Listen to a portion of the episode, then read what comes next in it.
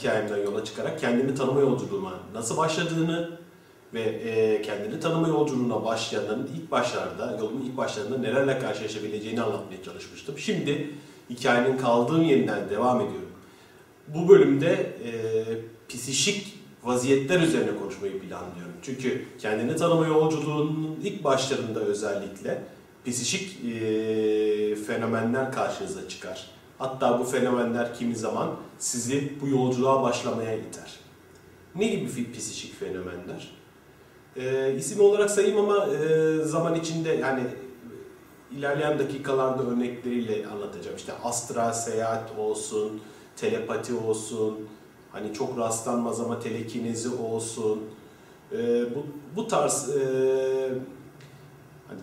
insanın normal yaşantısında her zaman karşınıza çıkmayan olağan dışı deneyimlerdir. Bunları parapsikoloji bilimi daha çok, yani daha doğrusu bilim midir bilemem ama parapsikoloji'nin araştırma alanına girer bu e, konular. Ve e, benim de ilk kendimi tanıma yolculuğuna başladığım zamanlarda sıklıkla başıma gelen e, böyle bir nevi bak yaşadığın dünyanın görünenin ötesi, dünyada görünenin ötesinde çok fazla görünmeyen şeyler var Hasan. Ee, sen her şeyi bu gördüğünden ibaret zannediyorsun, gözlerinin gördüğünden ibaret zannediyorsun ama e, bunun ötesinde çok daha fazla şeyler olabilir diyen deneyimlerdir. Evren sanki bu mesajı vermeye çalışıyordu o zamanlar diye düşünüyorum. Benim ilk yaşadığım deneyimi geçen bölümde bahsetmiştim. Üzerime böyle bir yoğun enerji çökmüştü. Hani karabasan olarak halk arasında tabir edilen ama bana hiç kara basmamıştı. Gayet güzel bir enerjiydi hani rütbeme rağmen. İkinci büyük e, fenomeni ise e, henüz daha bu konularla tanışmadan yani tanışmaya çok az kala yaşamıştım.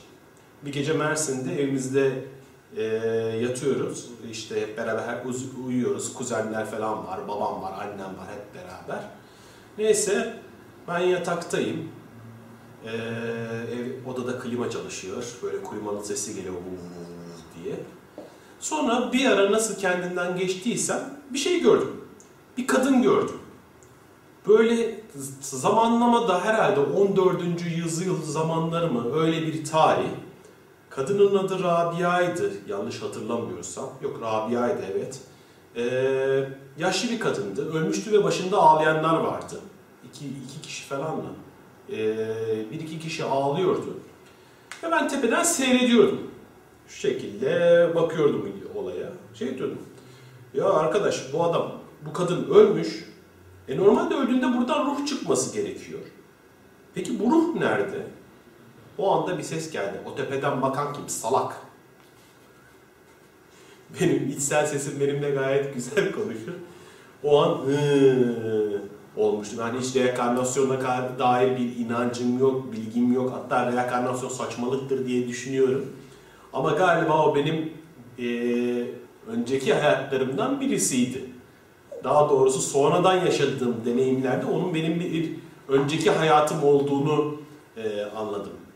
Bu arada o yukarıdan gördüm o, o kadını ve derken birden bir hafifleme hissettim ve kendimi e, bedenimin üzerinde havada salınırken buldum. Çok acayip bir deneyimdi. Yani düşünce sadece düşünerek sadece sağa hareket etmeyi düşünüyorum ve sağa hareket ediyorum. Sola hareket etmeyi düşünüyorum, sola hareket ediyorum. İnanılmaz bir huzur, inanılmaz bir mutluluk, inanılmaz bir rahatlık ve evin tavanındayım sanki. Ve o gece çok ürkmüştüm mesela aslında bir yandan da neden ürktüğümü hatırlamıyorum ama bana bir melek yollayın, bana bir melek yollayın beni korusun diye bir dua ettiğimi hatırlıyorum. Ve döndüğümde yani şöyle döndüğümde karşımda ışıktan bir varlık vardı. Ve onu gördüm. Hala gözümün önünde o sahne. Gördüm. Sonra bir dakika ya dedim ben ne yapıyorum? Aşağı baktım. Aşağıda bedenimi yatarken gördüm. Yatar pozisyonunda gördüm. Ve o anda vup dedim içeriye girdim. Böyle bir sirkindim. Kalbim çok hızlı bir şekilde atıyordu böyle diye ve bir anda üzerime şey geldi böyle zihinsel şeyler. Sen bunu yaşamadın. Bu gerçek değil. Böyle bir şey olamaz. Sen rüya gördün. Saçmalıyorsun ama saçmalamadığımı biliyorum yani ben çok net bir şekilde o vızılt, uğultuyu hissettim. O yukarıdaki gidişi halen hissediyorum. Ve ne olduğunu bilmiyorum. Bir yandan da ürkmüştüm açıkçası. Sonradan bunun astral seyahat, daha doğrusu astral projeksiyon olduğunu öğrenecektim. Hani seyahat dediğin yani evinin tavanına çıkmışsın, bir yerleri gezmemişsin de. Hani e, bunun adı astral projeksiyonmuş. Ve bunu e, yaşayan birçok kişiden farklı farklı deneyimler dinledim ilerleyen yıllar içinde. Kimisi erkek arkadaşını gidip görüyormuş, kimisi işte ne bileyim anne babasını görüyormuş, kimisi Karadeniz seyahati yapıyormuş. Hatta bu astral seyahatle ilgili bilgileri okuduğunuzda o kadar çekici gelir ki dünya seyahatini bedavaya getirebilir miyim diye düşünürsünüz. Biz de onun, onunla ilgili hep denemeler yapıyorduk arkadaşlarla beraber. Oturursun işte üç tane hevesli genç. Hadi bakalım çıkartabiliyor muyuz bedeni, çıkartabiliyor muyuz? Genellikle de çıkar. Bir yere kadar çıkartırsın ama kafa çıkmaz. Buraya kadar gelir takılırdık. Zihin tabii çalıştığı için e, o oradan çıkamıyor bütünlüğü. Ama zaman içinde bilinçsiz şekillerde birkaç defa daha yaşadım bu deneyimimi ama ben korktum. Yani ürktüm bu e, şeyden, e, olaydan. Hani çıkıyorsun, bakıyorsun tamam bedenin orada yatıyor da etrafı şey yapıyorsun ama korkmayıp da bunu deneyimleyenler var, öte alemleri gezenler var. Hatta eski zamanlarda ne bileyim ismini hatırlamıyorum ama bir başkasının savaş planlarını almak için kullananlar bile olmuş. Yani bu hani e, evliyalar falan diyelim. E, işte bir e, evliya mıydı ismini de tam bilmiyorum kim olduğunu şimdi yanlış söylemeyeyim ama öyle erenlerden bir tanesi diyelim. E, işte bir halifenin hizmetinde çalışırken bir savaş esnasında sırf astral seyahat yaparak karşıdaki e, işte düşman kumandanının planlarını öğreniyormuş. Öyle şeyler okumuştum bununla ilgili. Birçok kişi de aslında bu kendine tanıma yolculuğunda yaş- e, bu tarz psişik deneyimlerle e, ilk adımlarını atar. Yani kendini tavanda bulur ya da ne bileyim hani daha ürkütücü bir şey ama çeşitli varlıklar görür. E, telepattır. Bu tarz deneyimler ürkütücü olmakla beraber hayatın hadi kalk demesinin bir yoldur. Zaten hayat uyandırmak istiyorsa çeşitli e, yollar kullanır. Bir tanesi işte psikik fenomenler olabilir. Kimi zaman acıyı çok kullanır. Hani canınız o kadar yanar ki uyanırsınız. O kadar acıya dayanamadığınız için uyanırsınız. Ya da bir hastalığı kullanır. Hepsi bir şekilde hayatın hadi kalk demesinin bir yoludur. Kalk. Yumuşak yumuşak önce yapar. Hani anne gelir ya evladım, hayatım, canım, oğlum hadi servis gelecek. Kalk kahvaltı yap. Böyle siz. Beş dakika daha be anne daha çalmadı. Aradan birkaç dakika geçer. Gelir. Hadi kalk. Hadi kalk. Hani servis gelecek. Okula yetişmen lazım. Ama anne biraz daha uyuyayım. Ardından gelir. Daha sert. Hadi kalksana be. Siz hala kalkmazsınız. Kalk kalk diye böyle artık üzerinize soğuk suları falan dökmeye başlar ve siz hala kalkmazsınız. E ne yapsın hayat ondan sonra da yani artık tokatlamaya başlar sizi. Kalk, uyan, uyan. Sen hala kalkmazsın. Bir yandan da orada rüya görürsün. Rüyanda da şey dersin. Ya ne acılar çektiriyor hayat bana. Beni mahvetti kadar. Kahpe felek yerden yere vurdu beni. Böyle her türlü kurban psikolojisinin farklı farklı versiyonlarını sıralarsınız. Halbuki yapman gereken şey uyanmak. Ama uyanmıyorsun. Hayat ne yapsın? Demişsin dünyaya gelirken beni şu saatte uyandır diye kurmuyorsun. O orada annen seni gıcıklığından mı kaldırmaya kalkıyor? Okula gitmen lazım. Demişsin beni mutlaka uyandır, uyandırmanız lazım bir şekilde diye şey yapıyorsun. Ee, alarm gibi kuruyorsun ruhunu. Ruh seni uyandırmaya çalıştığı zaman evren e, ruh aracıyla seni uyandırmaya çalıştığın zaman aa bana kahpe kader bana neler yaptı, neler etti diye yakınıyorsun. Olmuyor böyle şey yani. Hani kaldıracağız popolarımızı yapacağımız şey bu. Bir başka deneyimlediğimiz fenomen aslında psikik fenomenlerin en temeli şeyle başlar. telefonunu açmadan kim aradığınızı bilmekle. Hani hani hepimiz yaşamışızdır. Alırsın böyle tam böyle aklından biri geçer ve o seni arar. O en basit şekliyle hoş geldiniz psikik dünyaya e, selamıdır. E, bununla ilgili ben kuantum iletişim diye bir belgesel izlemiştim. Orada kuantum fiziğiyle açıklıyorlardı. Hatta şöyle bir şey de vardı bu tarz belgeseller. Şimdi bu, bu hikayeleri dinleyince insanlar ya ne saçmalıyor bu adam böyle şeyler mi olur kardeşim falan diyen çok insan var biliyorum. Bununla birlikte mesela Amerika'da Noetik Bilimler Enstitüsü diye bir enstitü var. Ben de bu e, spiritüel belgeselleri izlerken onları keşfettim. Bizim buralarda saçma dediğimiz olayları bilim adamları oturuyorlar, araştırıyorlar. Ve bunlardan bilim yaratıyorlar. Noetik bilimler dediğimiz bilimler e, spirit, e, psişik fenomenleri ya yani spiritüel e, olayları bilimsel e, yöntemlerle açıklama çabası ve yapabildikleri, açıklayabildikleri, bilimsel yöntemlerle açıklayabildikleri birçok olay da var. Hatta bunlarla ilgili aletler yapılıyor artık. Yani mesela ben aura makinesini e, denedim. 1995 yılında işte 95'te ilk bu yollara düştü. 95-96 yılında bu yollardayken oturup hep beraber aura görmeye çalışırız. Çalışırdık daha doğrusu. Toplanırdık işte seninki ne renk? Ay ben bu çevreyi görüyorum, çevresinde bir hale görüyorum da ne renk göremiyorum. Ay seninki yeşil miydi, mor muydu? En çok yapılanlardan bir tanesi budur.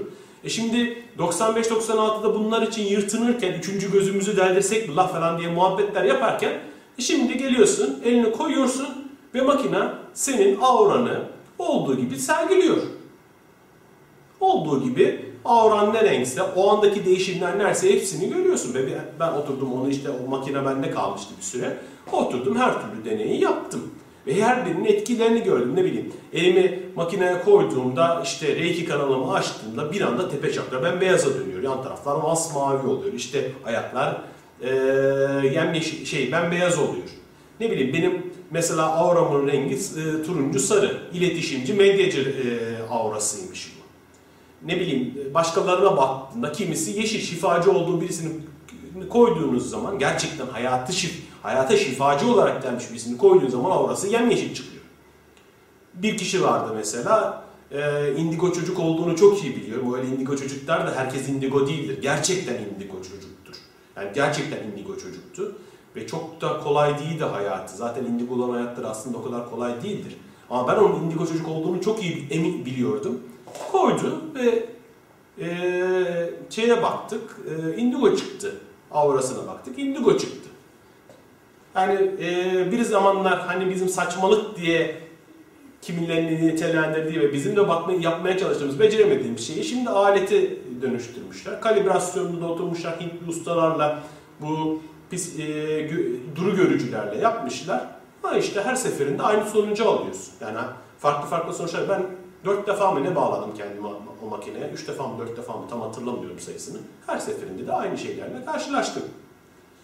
Ki benim hani gördüğüm aletler arasında mesela klorvayanslık yani duru görümü, yok geleceği görmeyi, prekognasyonu ölçebilen bir alet görmüştüm. Eğer yanlış anlamadıysam yani senin gelecek gelecek görebilmen potansiyelini ölçen aletler vardı. Allah bilir daha neler neler vardır bu çalışmalarda ee, ara, yapılan mesela uzaktan şifalandırmayı adamların ispatladığını gördüm.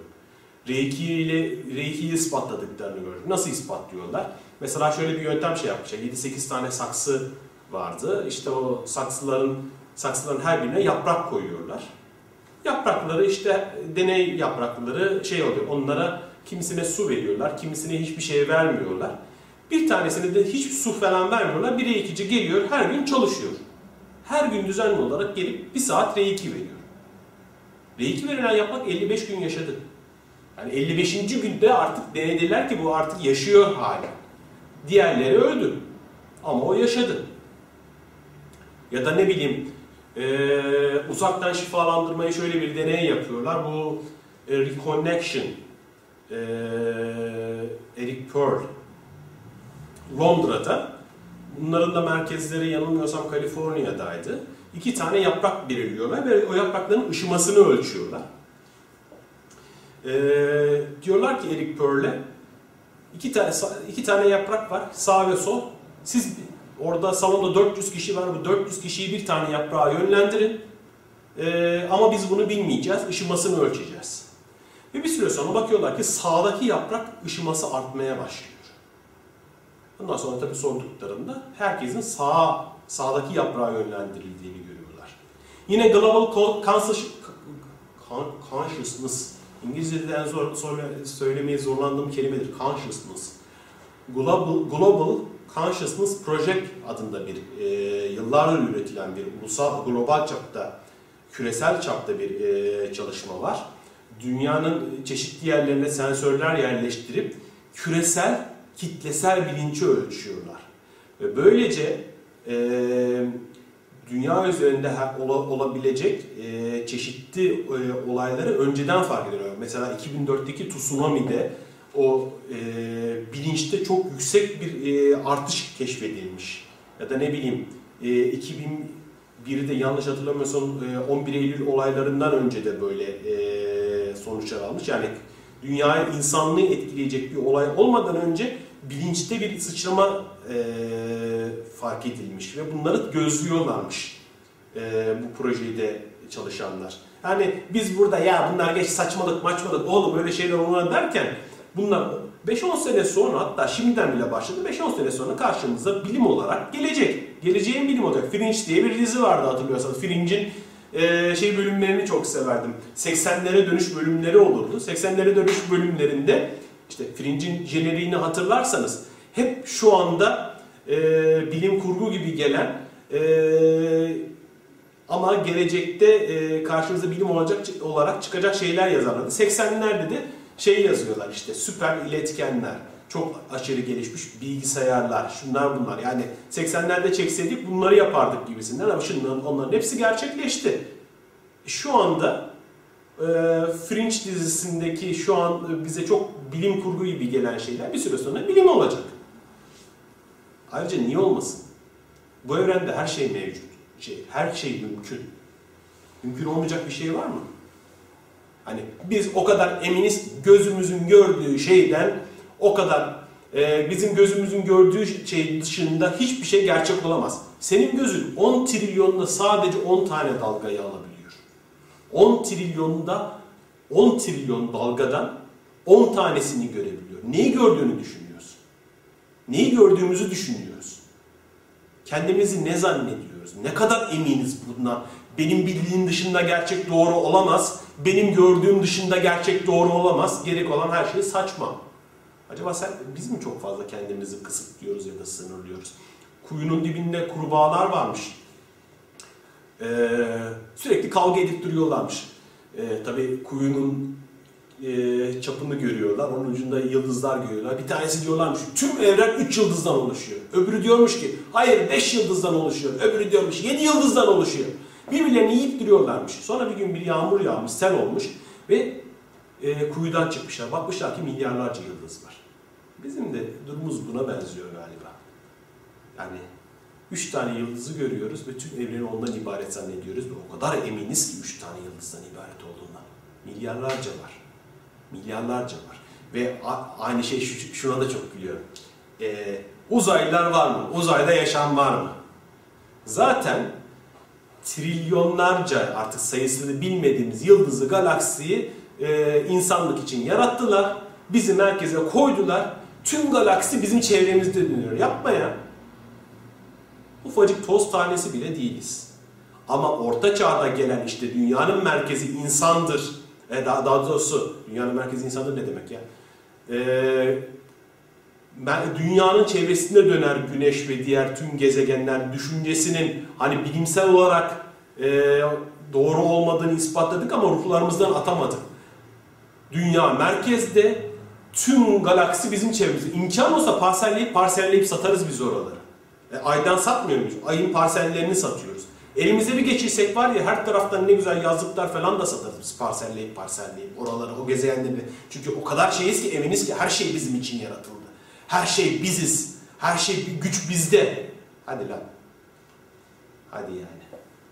Topu topu şu yani dünya üzerinde geçireceğin 80 sene var, 90 sene var.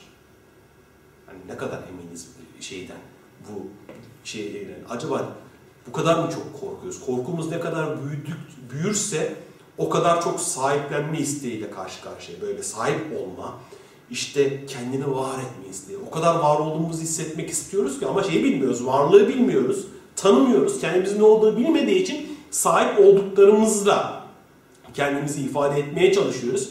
Bu yüzden de tüm evrene sahip olmak istiyoruz. Tüm evren bizim. Her yer benim. Her şey. Hatta biz bile değil. Biz değil. Ben. Ben. Ben evrenin merkeziyim ve tüm dünya etrafımda dönüyor. E, tüm galaksi de etrafımda dönüyor. O zaman tüm her şey benim için yaratıldı. Sen nokta kadar bile değilsin. Ha bununla birlikte evet hepimizde büyük bir tanrısal öz var. Hepimiz Tanrı'nın birer parçasıyız. Kendisi değil ama bu e, şey çok yanlış anlaşılmış bir sözdür. Ben Tanrıyım dediğinde yani sen tek başına Tanrı değilsin. Sen bir hücresin. Yani şu anda benim bu parmağımın ucundaki hücre bana dair her türlü bilgiyi taşıyor. Çıkart onunla işte o incele, gene şeyine bak, e, gen haritasını çıkar, et. Benim şu andaki e, bana dair, şu anda konuştuğuma dair her şey bir hücrede gizli. Ama o hücre tek başına ben miyim? Yani hücrenin şeklini çizsen tipi bile benzemiyor. Fakat tüm hücreler e, bir araya gelerek beni oluşturuyor. O hücre diyebilir ki ben Hasan'ım. Kesinlikle haklı. Çünkü Hasan'a dair her şeyi taşıyor. Her şey e, onunla e, var. Ama tüm hücreler bir araya gelerek oluşturuyor Hasan'ı. İşte ben Tanrıyım demek de e, ben Tanrı'nın parçasıyım demek de bu anlamda. Hepimiz birer hücreyiz. Bir araya gelerek onu oluşturuyoruz. Ama her birimiz onun her türlü özelliğini taşımakla birlikte tek başına o değiliz. Hepimiz bir araya gelip Tanrı'yı oluşturuyoruz. Birliği bütünlüğü oluşturuyoruz. Psikik fenomenlere dair ekleyebileceği ne var? Aslında bu o kadar geniş bir konu ki zaman içinde sizinle olan iletişimlerimden de hani gelebilecek sorularımdan da belki bu konuya daha fazla değinebilirim. E, fakat şu e, en çok kafa karıştıran nokta ha şimdi aklıma geldi. İlla ki psikik fenomen yaşamak zorunda mıyız? Yani illa bu işlere bulaşmak durumu yani bunları yaşama, yaşamalı mıyız? Eğer yaşamıyorsak bu bir eksiklik midir? Hayır. Hayır. Sen herhangi bir şekilde astral seyahat yapmadığın için, telepati yapmadığın için, vizyon görmediğin için kendini tanıma yolculuğunda eksik kalmış değilsin. Eğer yaşaman gerekiyorsa, onlar senin hayatına katılması gerekiyorsa, sana bir şeyler katacaksa eyvallah. Ama ben hayatımda hiçbir psikik fenomen yaşamayan ama yaşam bilgisi olmuş nice insan tanıdım. Bunların böyle şeylerle ilgisi yoktu. Ama hayatta o kadar çok şey öğrendim ki onlardan. Ama psikik fenomenlerin bir sürüsünün içine girip de hatta kafayı yeme noktasına gelip de bilgelikten zerre nasip olmamış nice insan da tanıdım. Eğer sana hizmet ediyorlarsa, ediyorsa bu bilgi, edecekse eyvallah. Yani gelsin hayatına ve değerlendir. Fakat bunlara kaptırma. İki tane yol vardı. Bunu Cemşen çok güzel anlatmıştı bir röportajımızda. E, röportajımızda mı, sohbetimde mi, sohbetimizde mi? İki tane yolu var demişti. Güç yolu, bilgelik yolu yani kalp yolu. Hani ikisinden de yürüyebilirsin. Güç yoluyla yürüdüğün zaman öyle yerlere varıyor ki insanoğlu demişti. Yani öyle doğuda öyle üstadlar var ki akıl almaz şeyler yapabiliyorlar. Ama o güç yolu. Yani evet güçleniyorsun. Hatta hiç dokunmadan karşıdaki insanları iterek e, fırlatabiliyorsun. Bu hani Heroes gibi dizilerdeki e, karakterlerin yaşadığı fantastik şeyleri yaşayabilirsin. Ama o senin bilgeleştiğin anlamına gelmez. Bir de bilgelik yolu vardır. Ama bilgelik yolunda yürürken e, evet bu tarz güçler de karşına çıkabilir ama bunlara takılmazsın. İhtiyacın varsa kullanırsın. Fakat bilgelik yolunda yürümek, kendini tanıma yolculuğunun o bilgelik kısmında yürümek kolay değildir. Çok zordur. Çok büyük cesaret ister. Kendinle yüzleşme cesareti. Konuya daha sonra devam edeceğiz. Programın ikinci bölümüne geçeceğiz birazdan. Ee, teşekkür ederim dinlediğiniz için.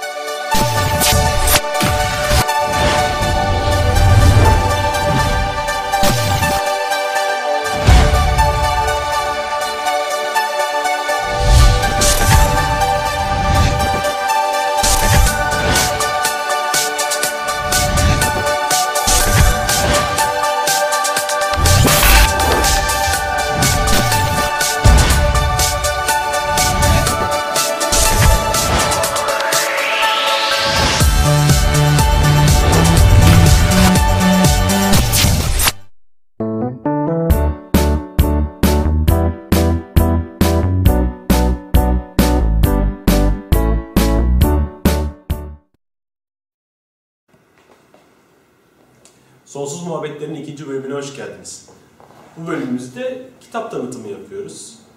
Ee, zaman ilerledikçe ya da ilerleyen bölümlerde daha farklı farklı şeyler de e, girecektir devreye. Konuklar olacak, e, belki filmler eklenecek vesaire vesaire. Şiirler olabilecek.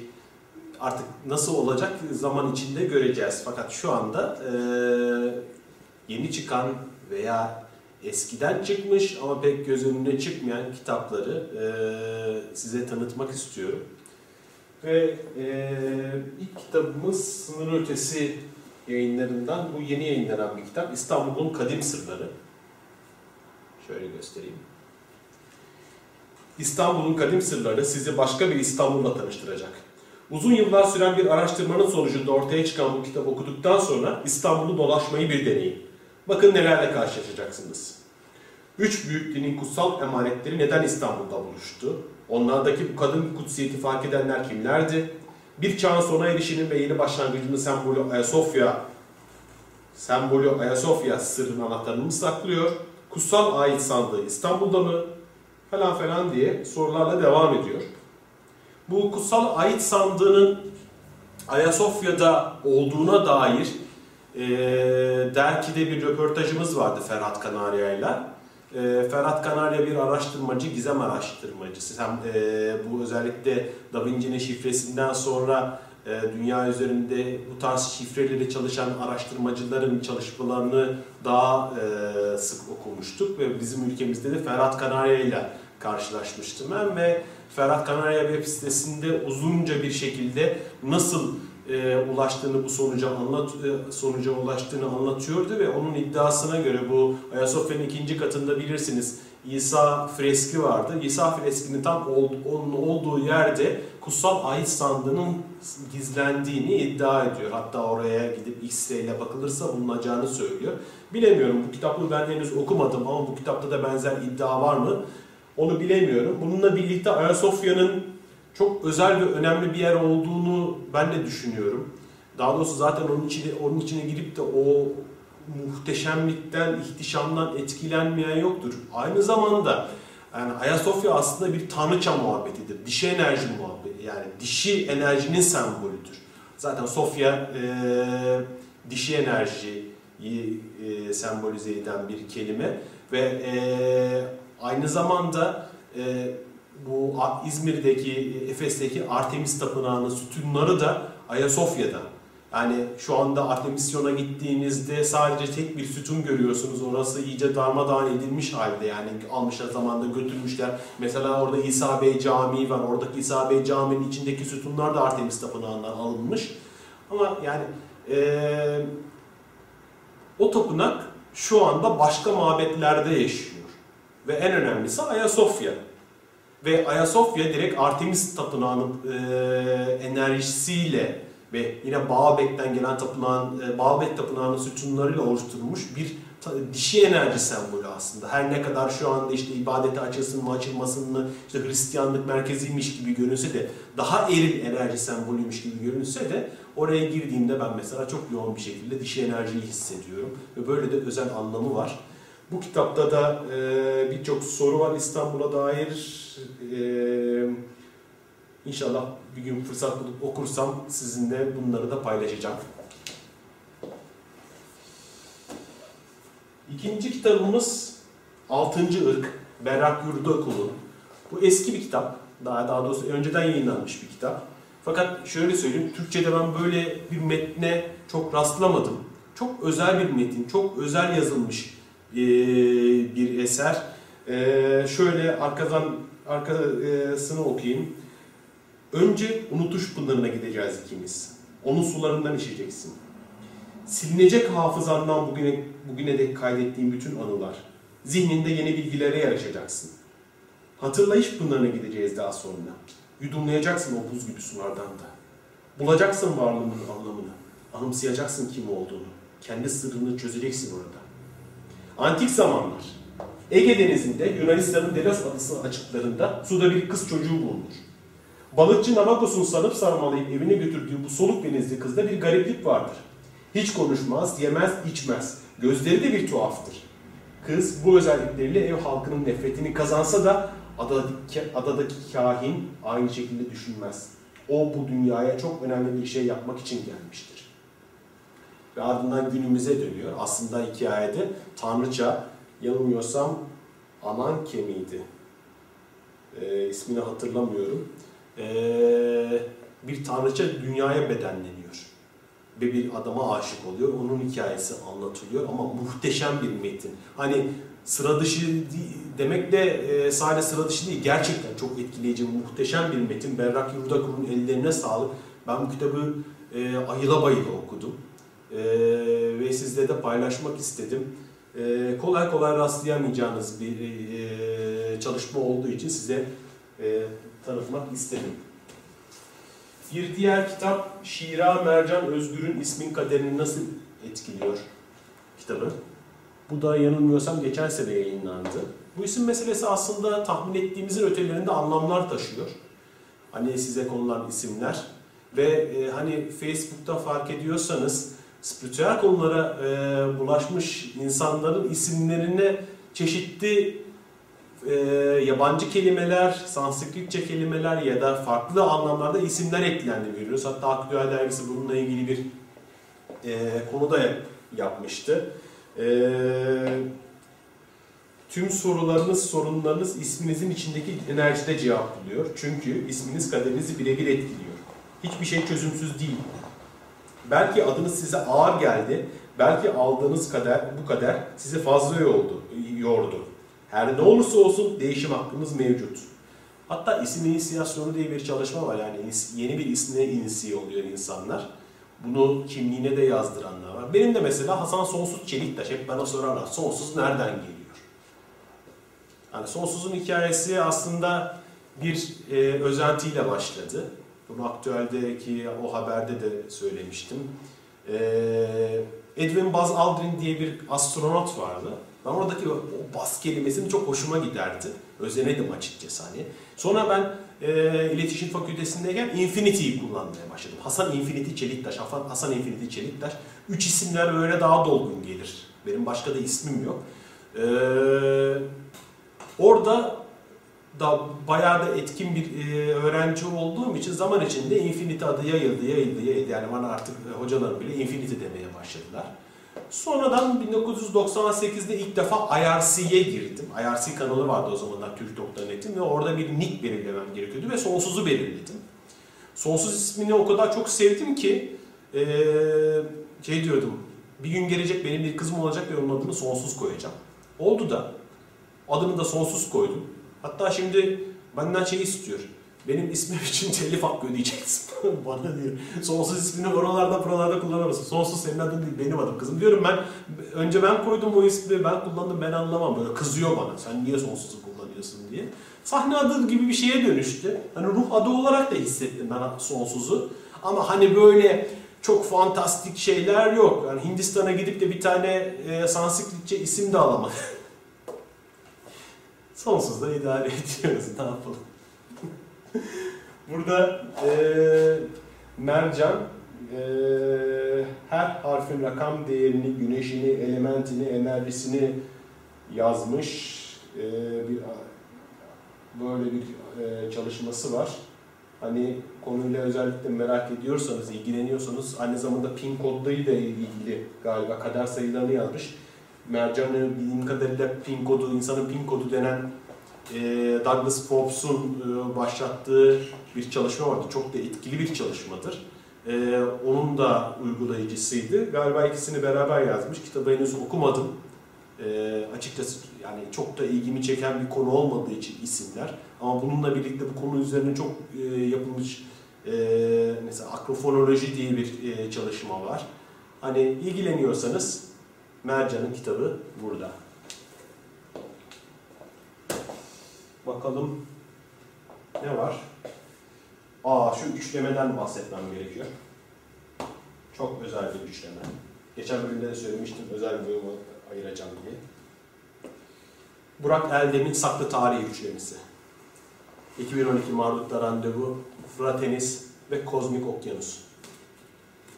Ha, Ben açıkçası 2012 Marduk Randevu'yu 2003'te mi 2004'te mi ne görmüştüm ilk defa. O zamanlar 2012 konusundan bahsedilirdi, bahsediliyordu.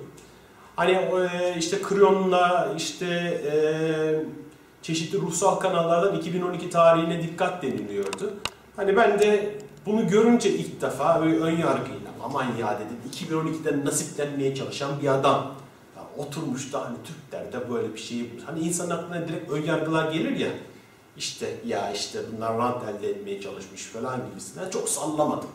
Sonra zaman içinde e, Derki'de e, Derki'yi çıkartmaya başladığımda e, Burak Eldem'i yazar olarak aldım ve oradan ilk defa kitabını okumaya başladım. Ya ilk 300 sayfasında kendimden geçtim.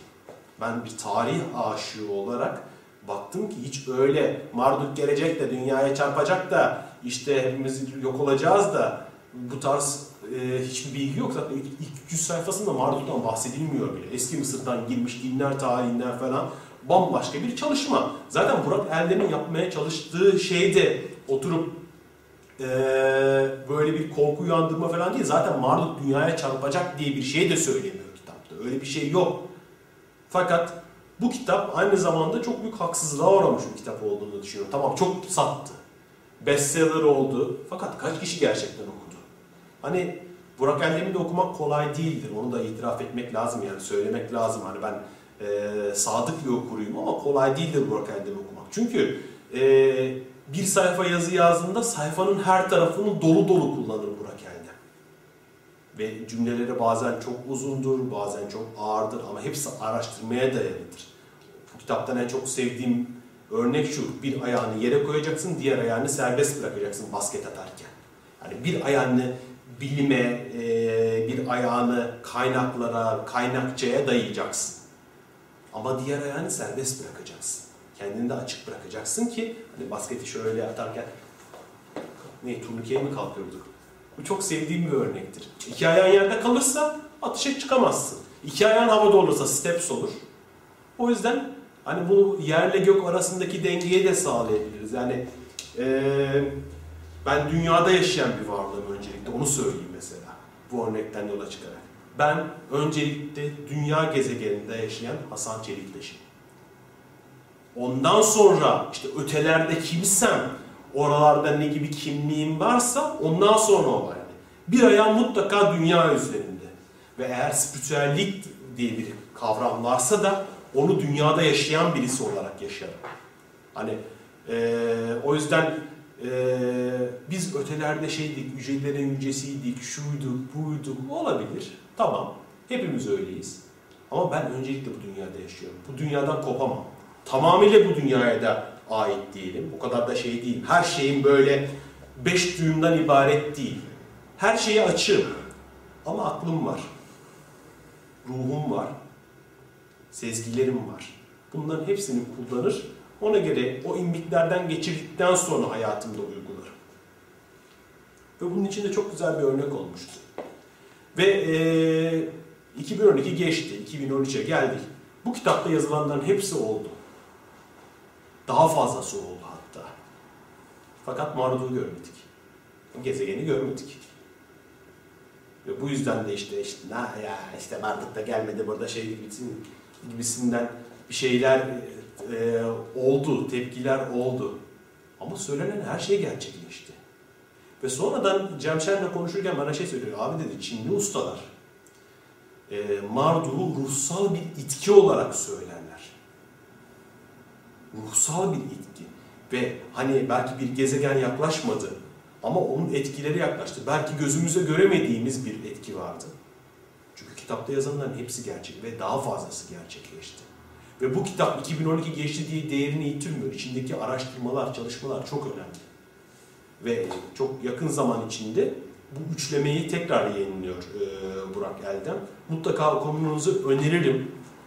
E, özellikle tarihe meraklıysanız bu dünya çapında bir çalışma. Ben mesela Fraternis'i okuyorum. Halen okuyorum. Yani öyle okuması e, dediğim gibi bir gecede oturup okuyabilecek adam nerede yani varsa da öperim onu ben. ellerinden öperim. Yani o kadar şey değil, yoğun bir kitap çünkü. Yani öyle güzel bir çalışma ki ben e, Roma kısmında özellikle eski Roma'yı anlattığı bölümlerde işte antik Yunan'ı anlattığı bölümlerde kendimden geçecek Fraternist'te. Yani ana tanrıçı kültünü alıyor günümüze kadar e, getiriyor Burak Erdem ve e, o kadar güzel anlatıyor ki o tanrıça e, kültünü ve aslında şu anda bizim spiritüellik olarak yaşadığımız, spiritüellik olarak söylediğimiz bilgilerin tarihçesini okuyoruz. Günümüze kadar nasıl getirildiğini okuyoruz. Ben e, size arka kapaklarından biraz bir şeyler okuyayım. Fraternisi özellikle üzerinde durmak istiyorum şu anda. Eee Aydınlanma, Masonluk, Illuminati ve Yeni Dünya Düzeni'nin kısa tarihi olarak Fraternist geçmiş. Özellikle Illuminati üzerine de çok e, spekülasyonlar vardır. Masonluk üzerine de çok spekülasyonlar vardır. Eldem'in çalışmasında bunların gerçekten ne olduğunu çok güzel e, anlıyor ve anlat, e, anlıyoruz ve kendisi de çok güzel anlatmış. E, kapalı bir erkekler kulübü görüntüsüne sahip Mason hocalarının gerçek kökeni geçmişi en az 5000 yıl geriye giden bir bilgiye kadınlar kültü müdür? Sibel'in e, rahibelerini anlatıyor burada. Çok önemli bir konu e, ve özellikle şu anda yaşadığımız topraklarla bağlantılı bir konu. E, geometrinin babası Pisagor'u ellerindeki gizli bilgiyle tanıştırıp seçkin bir lider olarak yetiştirenler Delphi, Samos, Kumaya gibi kentlerle üstlenmiş Sibyl adlı bu güçlü kadınlar mıdır? Buradan tüm Sibellere selamlar ve sevgiler bu, bu şeyle de, bahaneyle de. Ee, kitapların sağ, sağladığı güç sayesinde Roma'da Cumhuriyet yönetimini kurarak etkin ve nüfuslu bir iktidar odağı haline gelen kardeşlik örgütü ana tanrıçı ideallerine bağlı bu kültün devamıydı mıydı diye bir soru var. Binlerce yıl konulan gizli bilgi, Katarlar ve tapınak şövalyeleri aracılığıyla Masonik örgütlere de iletilmiş miydi? Sofia ya da Maria Magdalena gerçekte kimdi? Masonik İram Abif efsanesinin ardında hangi örtülü mesaj yatıyordu? Şimdi bu tarz sorularla karşılaştığınız kitaplar genelde e, sürekli şey, bilgiden uzak, çeşitli komploların üretildiği, işte onlar böyle şeyler yapıyor, dünyayı yönetiyorlar, karanlık güçler gibisinden şeyleri ardı ardına sıralayan, çok da bir şey vermeyen kitaplardır. Ama Burak Eldem'in çalışmasında kaynaklara dayandığı için ve kaynakçası olduğu için ve e, ayağını yere sağlam bastığı için ki ben Burak Eldem'in Burak Eldem kadar sağlamcı bir yazarda çok az rastladım. E, okurken çok dolu bir bilgiyle karşılaştığımızı görüyoruz. Kozmik Okyanus benim bayıldığım bir kitap. Serinin üçüncüsü. E, bu okurken belki Burak Geldem'in en spiritüel kitabı. Hani spiritüellik de hani daha e, aslında hani ilk konuştuğumuz zamanlarda pek spiritüellikle tanışmamış gibi dursa da Burak Geldem son derece spiritüel bir kişilikti. Ee, sonradan kendisi de bunu kabullenmeye başladı. En spiritüel içerikli olduğu e, düşündüğüm kitabı da budur. E, buradaki iddia çok ilginç. Yani antik medeniyetler varoluşu biliyorlardı. Nasıl biliyorlardı? Şimdi mesela Big Bang teorisinden bahsediliyor değil mi evrenin e, yaratılışına dair.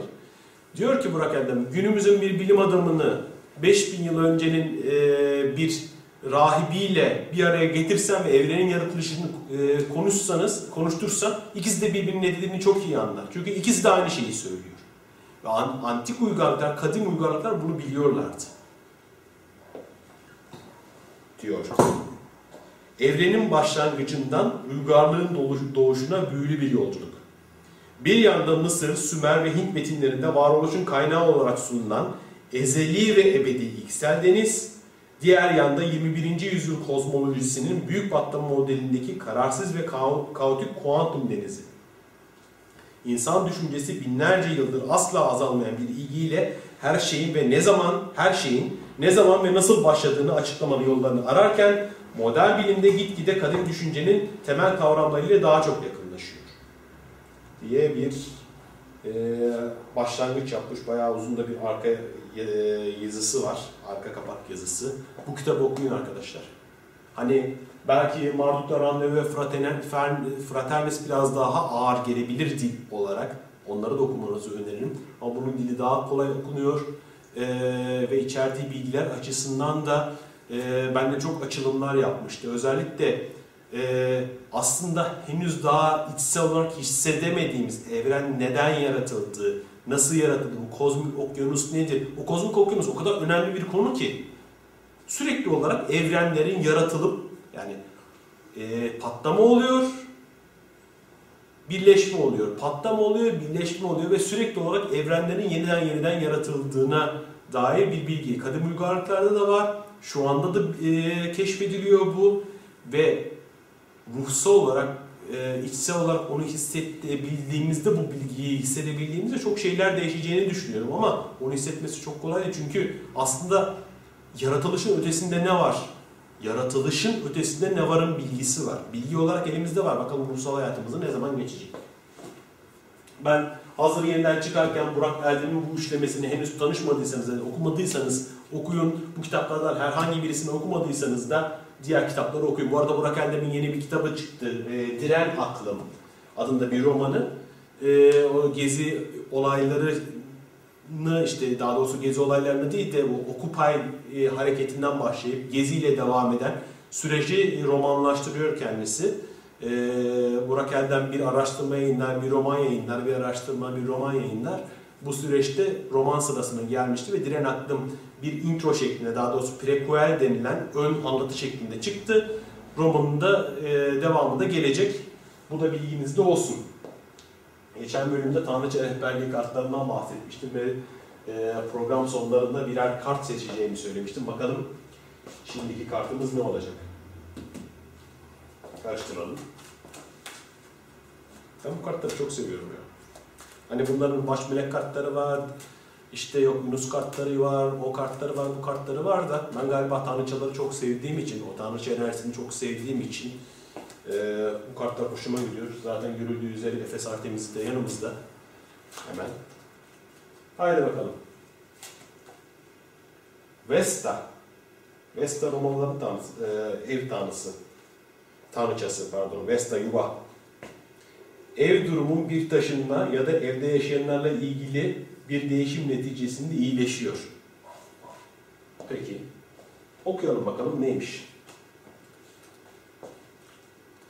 Bakalım bu mesaj aranızdan hangilerine gidiyor, kimlere gidiyor. Vesta, yuva. Ruhunda sönmeyen bir ateş var ve bu bilincin ve ışığın tohumları. Dış dünya iç dünyanı yansıtmakta. Evine bir bak. Sıcaklık yansıtıyor mu? Eğer değilse bu hemen düzeltilebilir. Ve bunu yapmak çok da önemlidir.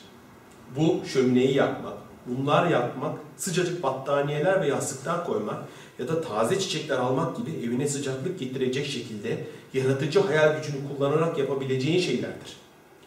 Dış dünyanı sıcaklaştırarak iç dünyanı da buna karşılık verecek şekilde sıcaklaştırabilirsin. Bu enerji seviyeni arttırarak tüm dış görünüşleri otomatik olarak daha iyi gidecek bir şekilde iyileştirecektir. Bu basit adımların evinde yaşayan herkesin hayatını nasıl olumlu hale getirebileceğini gör. Bu ateş olumsuzlukları temizleyerek geri çevrilmeyecek bir davetkarlıkla yeni olanı davet eder. Kartın çeşitli anlamları. Bu kartları çektikten sonra böyle bir mesajını alıyorsunuz ve ardından e, çeşitli cümleler var. Onlardan kendinize uygun olanı seçiyorsunuz. Yeni bir eve taşınıyorsun. Yeni taşındın veya yeni birisi seninle yaşamaya başlayacak. Birisi evden taşınıyor. Evde artan bir romantiklik veya uyum var. Komşularınla ilgili bir sorun çözülüyor. Evinde yer aç. Evinin güvende olduğunu ve korunduğunu bil. Bunlardan hangileri sana hitap ediyorsa alabilirsin. Vesta hakkında. Vesta ev ve kalple ilgili bir Roma tanrıçasıdır. Vesta evlere ısı ve duygu olarak sıcaklık getiren bir ateş tanrıçasıdır. Eski Roma'da onun adına hiç sönmeden yanan bir ateşin yandığı bir tapınak yapılmıştır. Yaşam durumunuzla ilgili yapmak istediğiniz her türlü değişiklik için Vesta'dan yardım isteyin. Zaten bu tanrılar ve tanrıçalar aslında bizleri evrensel güçlerin birer sembolü. Hani orada gökte yaşayıp da tapılacak tanrılar veya tanrıçalar anlamında değil de e, bu şekilde aldığınızda tüm hayatınızda kullanabilirsiniz. Aynı şekilde baş melekler de aynı şey e, olabilir. Hani varlık olarak varlar mı, yoklar mı? O ayrıca tartışılabilir. Yani kimisi inanır, kimisi inanmaz. Evrende çeşitli bilmediğimiz varlıklar vardır, tanışmadığımız varlıklar vardır. Eyvallah bu varlıklar enerjisel olarak da olabilirler. Hani ben bu varlıklara binlerce yıldır e, insanlığı etkilemiş ve onların e, saygısını e, almış bu varlıklara saygı duyuyorum. Bununla birlikte ben onları aynı zamanda sembolizasyon, sembol olarak alıyorum. Yani e, evrensel güçlerin sembolü olarak alıyorum.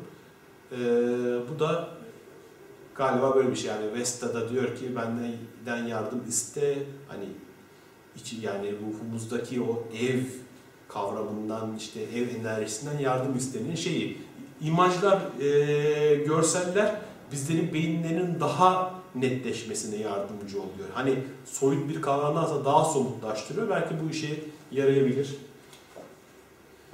İyi düşünüyorum. Evet kartımızı da çektik. İkinci bölümümüzü de tamamladık. Ben çok teşekkür ederim. Ee, ben hani sürçülisan ettiysem affola. Biraz heyecanlanabiliyorum bazen. Ama dinlediğiniz için çok teşekkür ederim. Ee, yeni bölümde buluşmak üzere.